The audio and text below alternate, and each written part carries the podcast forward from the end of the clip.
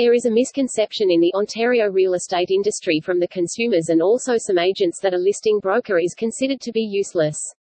On the other hand, the MLS Realtor listing is mainly done on a database which is known as MLS and it is a commercial real estate listing platform. Along with that, it is considered to be an important managing tool that allows brokers to list all types of properties. This is the main reason why the MLS listings in London, Ontario are becoming popular day by day. If you would like more information about MLS listings in London, Ontario, please visit this website. www.point59.com